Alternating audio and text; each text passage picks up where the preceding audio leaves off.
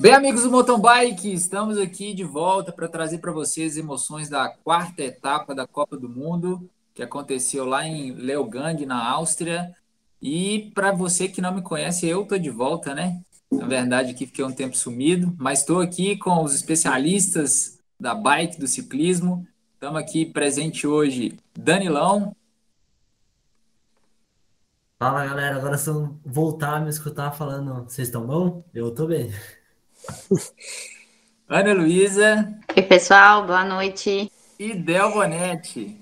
Fala pessoal, tudo bem? Vamos para as análises novamente.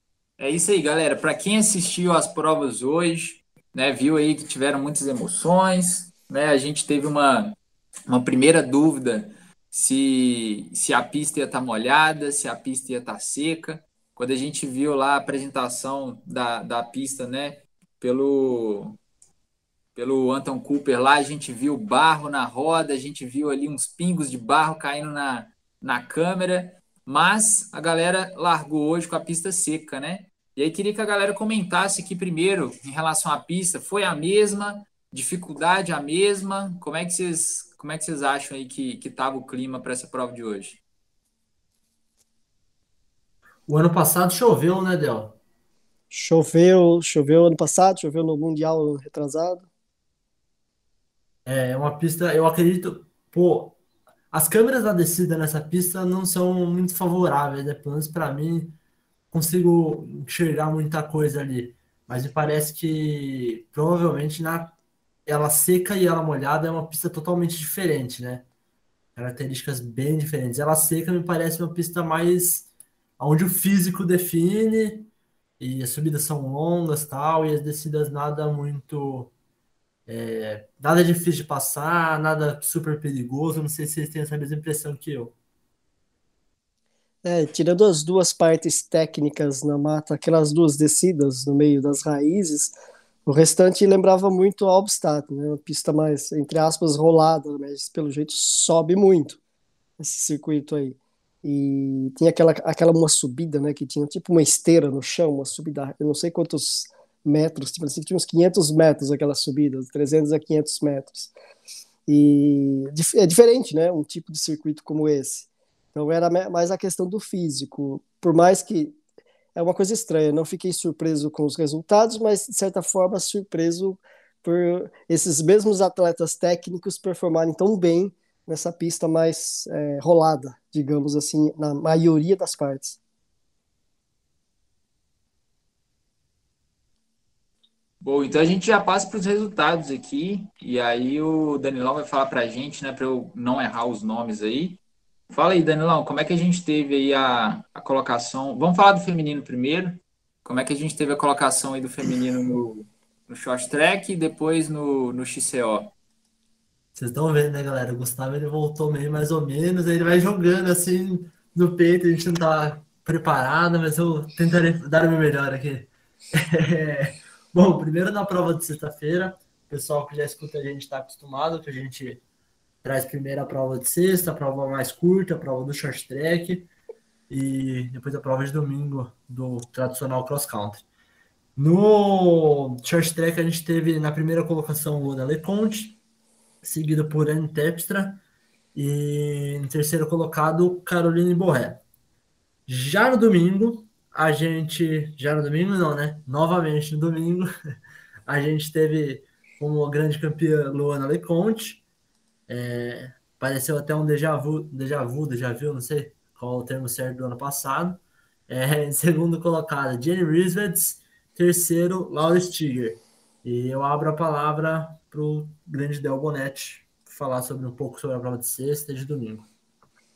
É, final de semana dominante, né, pela Luane, Luana Leconte e meio que aquela questão, né, ela voltou o próprio padrão dela de colocar na frente ali e começar a acelerar. Então ela tava, ela, ela está fazendo, voltou a fazer o que a Rebecca McConnell estava fazendo ultimamente, então, o que o maior destaque mesmo foi ela. É, o que me chamou mais atenção também hoje na prova foi novamente né, aquela excelente largada, né, o, o, o azar, né, entre aspas, lá da, da Mona, e a recuperação que ela teve, 15ª, 16ª e tal, não lembro agora o posicionamento certo.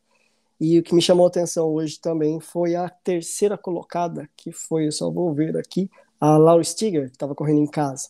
Mas assim, é, foi tão dominante pela Leconte assim que o restante ele ficou meio que dividido ali ó, o estrelato entre as atletas. Um circuito diferente, né? Assim, muito bem rolado, tanto o XCC, tanto o XCO, contando, tirando aquelas partes técnicas com raízes, mas mesmo assim você via que a velocidade era alta das atletas lá dentro, mas sim, Luana Leconte fez a fez a dobradinha aí e novamente e, final de semana dela, totalmente dela. Vou falar um pouquinho então da prova do, do XCO da Rebeca hoje. Até que enfim caiu o reinado, dela, né, esses dias da prova, né, a forma que ela estava competindo.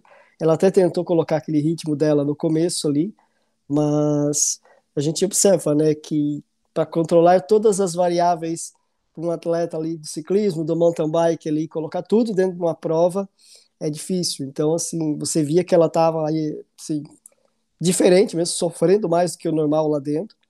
E, e uma coisa que me chamou a atenção foi a, a Laura Stiger. Esses tempos, esses tempos atrás aqui, eu estava conversando com o Danilo sobre posicionamento na bike, ele tá, citou a Jenny Hisovitz, e o quanto que ela ficava em pé, assim, mais ereta assim, pedalando, e a Laura Stiger lá com, com o queixo na mesa, praticamente, a prova inteira fazendo força, se vocês observavam. Assim, ele correndo de HT. Me chamou muita atenção né, os dois formatos né, de posicionamento. E, e, e dava para ver o quanto que ela estava fazendo força. Assim. Foi, eu gostei de ver a prova dela. Assim. Ah, pode ser uma, uma questão assim que, às vezes, a, o atleta, quando ele passa por um, um determinado evento de que é, de alto nível ali de intensidade, de estresse, de suportar aquela dor, aquilo fica na memória dele, entre aspas, a, a memória competitiva que a gente chama. Quem sabe aí possivelmente tenha um, um, um, novo formato de performance da própria Laura Stiger aí daqui em diante. É uma hipótese, sabe? Hipótese. Mas como me chamou a atenção a postura dela na, no circuito hoje, aguerrida demais, assim, é, foi o que mais me, me chamou a atenção, lógico, a Luana, a Luana Leconte, pelas duas vitórias, mas no XCO hoje, eu gostava de ver a, a forma que ela estava pedalando, lembrava muito os atletas raízes mesmo do mountain bike, lá, fazem força mesmo. O Del, no começo da fala dele, citou a Rebeca, né? E que ganhou. Foi duas ou três etapas? Três. Hoje foi a quarta ou quinta? Hoje foi, hoje foi a quarta, então ela ganhou três etapas, exato. E só que esse ano tem uma característica diferente dos outros quando a gente olha para a temporada de Copa do Mundo, né? E que é um desafio para o atleta, com certeza, para eles assim, tipo, parece que não, mas eu acredito que faz bastante diferença. E para toda a equipe que trabalha com eles, inclusive a Luana falou algo sobre isso, eu falei que eu me atentei a gente está acostumado com temporadas de seis etapas de Copa do Mundo. Esse ano a gente tem um ano com nove etapas. São nove? Nove. E isso realmente isso muda bastante. E a tendência é que o cenário acabe mudando das primeiras para as últimas etapas, né? Porque é muito difícil o atleta ele realmente conseguir se manter, mesmo em forma física, durante tanto tempo. E, enfim, acredito que até os outros, os outros fatores do, do desempenho, não só o físico, pesam também. O psicológico de você estar o ano inteiro ali correndo, com menos tempo, enfim, com, fora de tantos níveis de estresse, né? Então, a Rebeca, a Rebeca cair é uma coisa que a gente pode ver, pode ver, não, pode presumir que aconteça mais vezes por essa temporada estendida, eu acredito é algo para se ter atenção. Foi até uma coisa que a gente discutiu no ano passado, né? Que a Leconte deixou de correr a última etapa, né? E a gente falou, ah, será que, que ela né, deveria correr para poder man manter ali o brilho da prova, a disputa, ou será que ela está querendo descansar? Enfim, entra muito nisso aí que você falou, né? E aí tem uma temporada muito apertada, os atletas é difícil manter o alto rendimento o tempo todo, apesar de que ela teve uma soberania grande, né, ano passado, vem tendo a soberania agora, mas a algum momento a conta pode chegar, né? Aí tem que ser uma estratégia aí do atleta, com a equipe técnica, ver o que que, que, que é o melhor Sim. de fazer, né? E nesse ano eu comentei no meio da minha fala e não falei. Estava sentindo que estava faltando uma coisa. Ela, esse ano não, ela falou no na entrevista dela que ela ainda não sabe quais etapas, mas ela vai abrir mão de algumas etapas pelo campeonato mundial para conseguir treinar. E foi uma coisa que a Pauline já fez, né? A Pauline não foi, e segundo o que a Luana deixou entender, é por isso. Para talvez até tenha algum, eu não sei, estou realmente especulando, mas alguma coisa da confederação, né? Pô, peraí, você não vai, vocês querem abrir mão? Tá, então você abre mão aqui, você abre mão lá, para a França sempre tá. Mas eu não sei com, com, com força a confederação tem sobre esses atletas tal, se isso faz sentido. Mas de qualquer forma, eles estão pensando em abrir mão de algumas etapas, por ter muitas etapas com o foco no campeonato mundial. É, porque não é só a competição, né, que machuca, é toda a logística, né, a viagem, às vezes a viagem cansa muito mais ainda do que Exato, porque se fosse pensar assim, se fosse contar a logística, você fazer um arroz e feijão lá na prova para marcar pontos, né, você vai garantindo, mas é o todo, né? Você tá lá, você vai ter que treinar, vai ter que isso, reconhecer isso, aquilo, aí entra o short track, então envolve muita coisa ali de, em relação a, ao estresse físico mesmo, né? até mental nessa parte aí. Sem dúvida, eu acho que é algo que vai aparecer durante essa etapa, principalmente nas últimas etapas, né? A gente tá aí, a gente tem etapa nos Estados Unidos que tem que cruzar o Atlântico para a maior parte dos atletas. É, não sei, isso pode ocasionar uma etapa nos Estados Unidos e uma no Canadá bem vazia. Realmente a gente não, enfim, mas são coisas que podem acontecer. Eu não sei qual foi a decisão da UCI, da UCI não, na verdade do, não sei quem organiza a Copa do Mundo, mas dos por trás de aumentar esse número de etapas, né? Mas os atletas normalmente não gostam muito disso, me parece. Cenas para os próximos capítulos. Vamos agora então para o resultado masculino. Manda lá, Danilão. Bom, seguindo o mesmo padrão da prova feminina, então, a gente teve no masculino, na sexta-feira, é... vitória do Matias Fluker, segundo colocado, o Vargas Calu, um terceiro é Vital Albin, um suíço, que não é costume ele aparecer aí na frente. Acho que vale é, a gente falar do quarto colocado, que foi Henrique Avancini. Fez uma prova interessante, fez um post depois dizendo que fazia algum tempo que ele não se sentia tão bem em cima da bicicleta, não sentia ele na bicicleta. Então teve uma boa performance na sexta. Chegando no domingo, na prova de cross country, a gente teve na primeira colocação novamente Matias Fluker. É, antes de iniciar o episódio, a Ana trouxe aqui novamente vencendo na Áustria. É uma pista que, bom, ele, acho que acredito que ele deve gostar, né? E vencendo o Nino, né? Então, tirando um pouco da. Sei lá se eu, qual é o termo que eu devo usar, mas o Nino ganhou algumas vezes na temporada passada dele numa disputa bem acirrada. É, na segunda colocação, a gente teve o Nino Schurter e em terceiro, Alan Hatterley. Eu abro as palavras para quem quiser falar. Se a Ana quiser falar, tá quietinha aí, não falou nada até agora.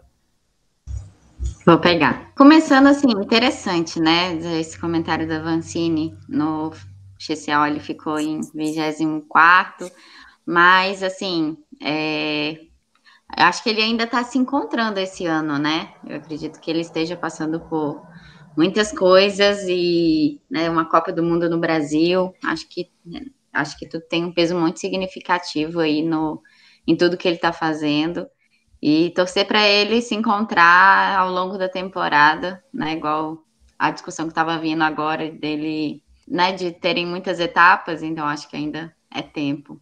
Então fica sempre nessa essa questão. Postou agora no XCO e ele disse assim: é péssimo correr de cabeça cheia, só isso. 24 colocação, não sei o que. Então, a gente sabe que ano passado ele tinha problemas na equipe, né? Ele deixou exposto de alguma forma antes da Olimpíada ali. E talvez ele tenha algum tipo de problema. Pode ser os mesmos, podem ser outros. Ficar deixa aí pro Del Bonete, né, Del? Correr de cabeça de veio não dá, né? é, eu vi o post dele agora à tarde e até no, no comentário, no comentário, pela manhã estávamos assistindo a, a, prova e fazendo a resenha pelo WhatsApp do grupo aqui e eu, com o Guilherme Branco, eu comentei assim, logo no, no início da prova, ele estava indo bem, mas de repente na expressão facial dele, você já do, do Henrique, você já via que opa, alguma coisa errada está acontecendo ali. Ele estava arranjando demais ali os dentes ali, sabe? E coisa que não é muito padrão dele. Ele é bem é, segurar bem essa questão da expressão facial ali. Não que ele estava desconcentrado, não é isso, mas é, parecia que ele estava fazendo mais força mesmo. É, são coisas ali que e, imagino que talvez ele nem verbalize, verbalize, coloque assim para as pessoas o que seja tudo isso, mas num esporte tão tão tão intenso ali como é o mountain bike, essa quantidade de etapas da Copa do Mundo, a viagem, a, a vida dele, não conheço, mas dá para ver que é, é, muito também fora da bike, no sentido de compromissos. É, pesa, uma hora pesa. Então, assim, a parte nossa é ter paciência, a gente torce tudo, mas não tem como ficar cobrando. Se, se você pega assim, 24 lugar, tá perto do que vinha fazendo ultimamente, não tá legal. Mas também assim, correu com a cabeça que não tava boa e fizemos 24, bom, vamos considerar um bom resultado. Pela situação. Mas imagino que ele odiou o resultado, entendeu? E espero melhoras, melhoras aí para a próxima etapa. Aí tem as provas aqui no Brasil, também tem Araxá também, né? Daqui praticamente três semanas, se não me engano, né, final do mês. É isso. E torcer por uma recuperação aí. Ele foi bem né, na, na sexta-feira no short track. Também esperávamos mais dele, até com a, o circuito seco. Até eu comentei isso no grupo, falei, opa, até eu vi o Eric Brusque comentando que possivelmente o Henrique faria uma prova, uma ótima prova hoje pelo circuito tá bem seco e tal, até porque aquela vez no Mundial ele era um dos favoritos, o circuito lameado atrapalhou tudo, né? Enfim, não deu para controlar tudo lá na prova hoje, e aquele foi o resultado, e foca ali na semana, no processo, nas melhoras, e não tem o que fazer, sabe? Assim, é, ele deixou claro lá que não gostou do resultado. Então, é, a gente só comenta e vamos seguir no apoio. Certamente. E continuando aqui, então, eu acho que a outra pessoa que, que se, tem se destacado em segundo lugar é o Nino, né? Depois, de Petró depois do feito de Petrópolis, acho que ele tem que sentir a dor do segundo lugar, e aí ele está sentindo a dor do segundo lugar agora pela segunda vez, né? Então, em, é, em Albstadt, ele ficou em segundo lugar para o Pidcock, que não participou, né? Ele está no Tour da Suíça. E aí agora ele fica em segundo lugar para o Flukiger, né? Mas é, ele teve um grande feito em Petrópolis e eu acho que tá fazendo o, o, coração também da prova bater mais rápido com, né, com essas grandes disputas que a gente tem tido no final. Então. É, o Nino, eu acho que ele, depois de Petrópolis, ele se mostrou de novo extremamente combativo. Ele nunca esteve não combativo, mas esse ano ele tem feito provas que ele mostra que ele está realmente. Ele é o favorito em toda a prova. E não tem. Hoje ele tinha grandes chances de vencer novamente. É, acho que o Fluker mostrou. Não sei se uma superioridade estratégica, porque a prova se moldava um pouco por por mais que o pelotão não tenha quebrado muito. Foi uma coisa que rolou no grupo também, né? O Gui falou: ah, parece que a prova tá pro Nino. E na hora eu pensei, pô, mas é muito começo de prova ainda. E realmente, o grupo ficou ali 4, 5 atletas. É, não, não acabou destacando tanto. E daí, depois, mais pro final, a hora que o Flukiger ataca, o que não foi um ataque estilo Vanderpool, né? Onde aquele ataque fulminante e que abre um gap de uma vez só. Ele precisou de duas subidas, na verdade, para deixar o, o Nino. Ele abre um gap, o Nino encosta, o Nino vai sofrendo, sofrendo, sofrendo, sofrendo, e ele aí consegue abrir o gap e segura na descida. Os dois descem super bem, praticamente o tempo não mudou na descida, e foi o bastante para ele vencer ali no final. mas acho que mérito dele por ter acertado o lugar do ataque e ter conseguido sustentar essa intensidade para deixar o Nino para trás, mas foi no detalhe, o Nino tava, era capaz de, de vencer também. É, eu assistindo a prova, fiquei pensando assim, né, aquela cultura do, da Suíça, né, do relógio suíço, né, os dois atuaram bem similares ali dentro, e a prova ela estava desenrolando, né, com um grupo na dianteira ali, até o Flucker ligar o turbo uma hora, até eu comentei no grupo que, olha, deu um sinal do recreio, ele saiu com um foguete, né, ele fez aquele ataque intenso lá, e aí o Nino, né, o Nino foi, e até o Hartley, Hartley, a gente ficava de olho nele, opa, ele vai aproveitar alguma coisa. Aí ele foi tentando, tentando, tentando, tentando. Né? Chegou uma hora que até o Dascalu voltou a colar nele, mas o, aí o Raffler abriu novamente. Mas assim, o, o Nino, ele, é, é, como o Danilo disse, na questão de, de, cada vez sempre esteve combativo, e assim como o esporte, os atletas estão evoluindo, ele tá também, entende? Só que parece que ele sempre tem uma, tá um pontinho acima de todos ali. E, e, e, até é, voltando a citar, o, o, o Gui não está participando hoje, mas a gente vai citar muito ele aqui, né? Porque a gente está muito ativo conversando lá no grupo hoje na, durante a prova. É, eu joguei uma ideia assim, lógico, isso é uma coisa da minha cabeça, estava pensando lá cedo, falei, poxa, o, o Nino deve estar tá avaliando o Pidcock. O Pidcock está puxando essa turma para cima, em termos de intensidade, em termos ali? Uma hipótese assim, porque quanto mais competitivo é o ambiente, é onde você vai conseguir evoluir, entendeu? Então, pensei, será que o Nino está estudando alguma coisa? Porque você percebe que o Nino, ele, ele, ele tem momentos da prova que ele coloca muita agressividade. Antes ele fazia um ataque duro, selecionava o grupo e ia embora. Agora ele está fazendo isso algumas vezes dentro da prova. Teve na, naquela, naquela subida de esteira, ele subia muito forte, você percebia isso. Aí o Flukiger estava atento né, a tudo isso. Então, o, o, o que vem acontecendo com o Nino é que a sensação que eu tenho, ele está faminto por um monte de resultados ainda, principalmente o Mundial, que, que vai ser em setembro, se eu não me engano. Então, assim, o, o Nino está se. A, a, o meu olhar, assim, ele está se preparando para o Mundial de novo, para chegar ali desse jeito, causando ali terror, estresse em todo mundo mesmo. É, teve aquele o início de prova, né? O Henrique novamente ali, você percebia, né? Aquela questão parece que é particular ali com o Nino e tal.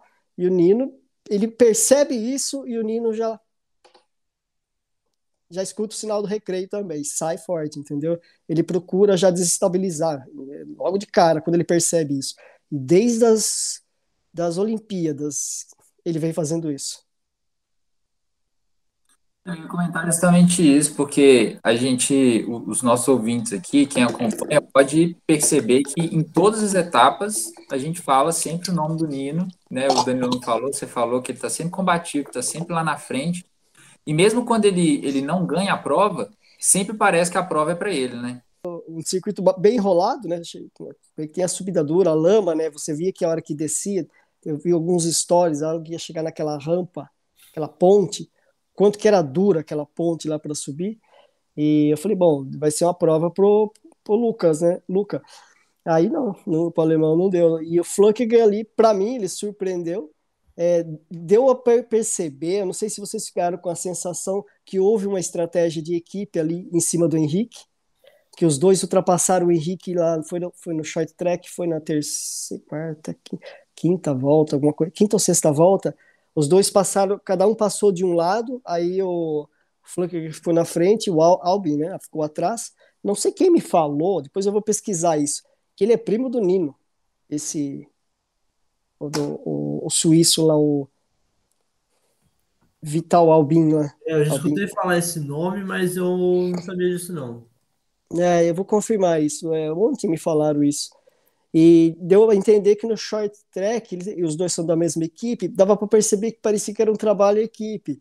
O o acelerou e o Albin ali, não é que ele segurou, mas ele ficou ali um pouco, ali junto com o Henrique e tal, e o Flukiger conseguiu abrir um pequeno gap, e aí a prova se manteve daquela forma, né? Teve depois o, o, o o, o né, que conseguiu alcançar depois.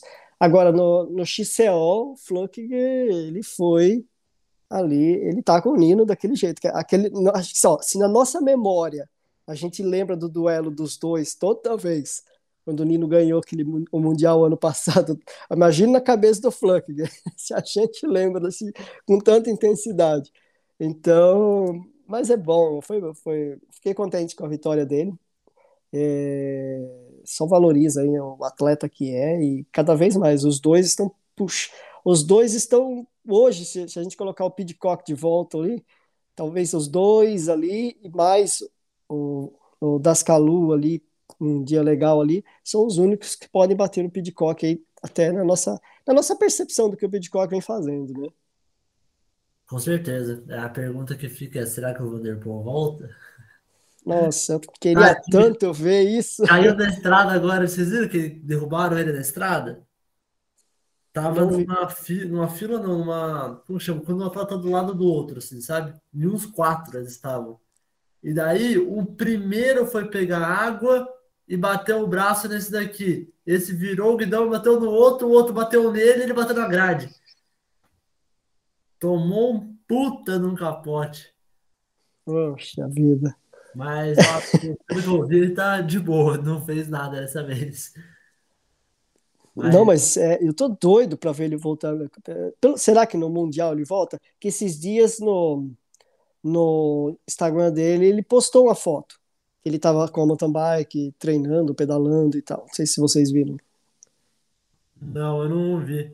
Mas é, eu, é... eu acredito que, pô, Será que ele aparece? Não sei se ele vai aparecer no Mundial, mas talvez pro ano que vem ele venha correr algumas etapas, né?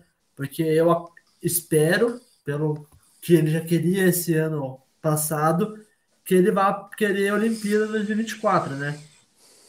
E aí, como ele é muito multisports, ele vai deixar para as temporadas mais próximas, né? Porque não faz sentido ele ficar correndo estrada, ciclocross, eu, MTB e ficar se matando nisso, né? Então, provavelmente ele foca na estrada agora, ganha o dinheiro dele, e o ano que vem ele abre mão um pouco para vir para o mountain bike, né? Não sei, o que me parece óbvio.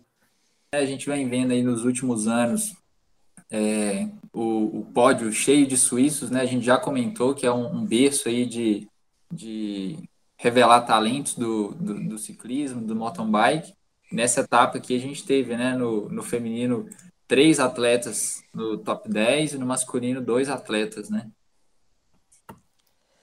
É, a questão da Suíça, é, eu trabalho com dois atletas júniores que, júniores que estão lá na UCI, nesse exato momento, fazendo o trabalho de desenvolvimento, né, que o UCI convida, convoca, convida, e você começa a perceber muito que a OCI fica lá na Suíça, né?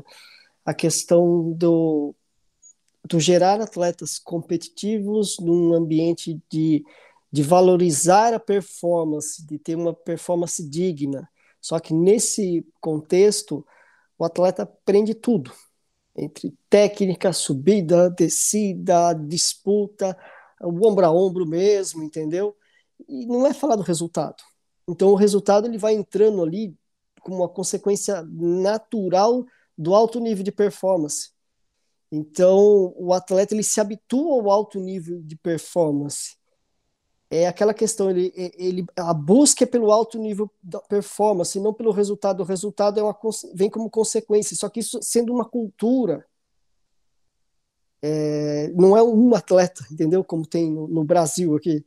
Isso são em diversas eh, categorias, júnior, sub-23, elite, e dá no que dá, entendeu? Então, assim, ao mesmo tempo que a gente tem o Matias, o Nino, hoje assim, né, a, no feminino também, e, mas está vindo aí, júnior, sub-23, tudo nessa mesma batida. Semana que vem tem a eh, Swiss Cup, né, a gente vai observar também, os brasileiros vão correr, competir lá, então, assim, é uma cultura muito forte que eu estou começando a aprender mais de perto em relação à competitividade, à questão performance. É, é, é, a cobrança não é por resultado, a cobrança é por fazer algo bem feito. Então foi isso, essa foi nossa análise dessa quarta etapa. E a gente se vê então na próxima etapa, que vai ser em Lesenheim, na Suíça, e vai acontecer entre os dias 8 e 10 de julho, tá? Então aí fica ligado que a gente vai fazer né, nossas análises aqui e o episódio vai sair logo no dia seguinte, na segunda-feira, no dia 11 de julho, tá bom?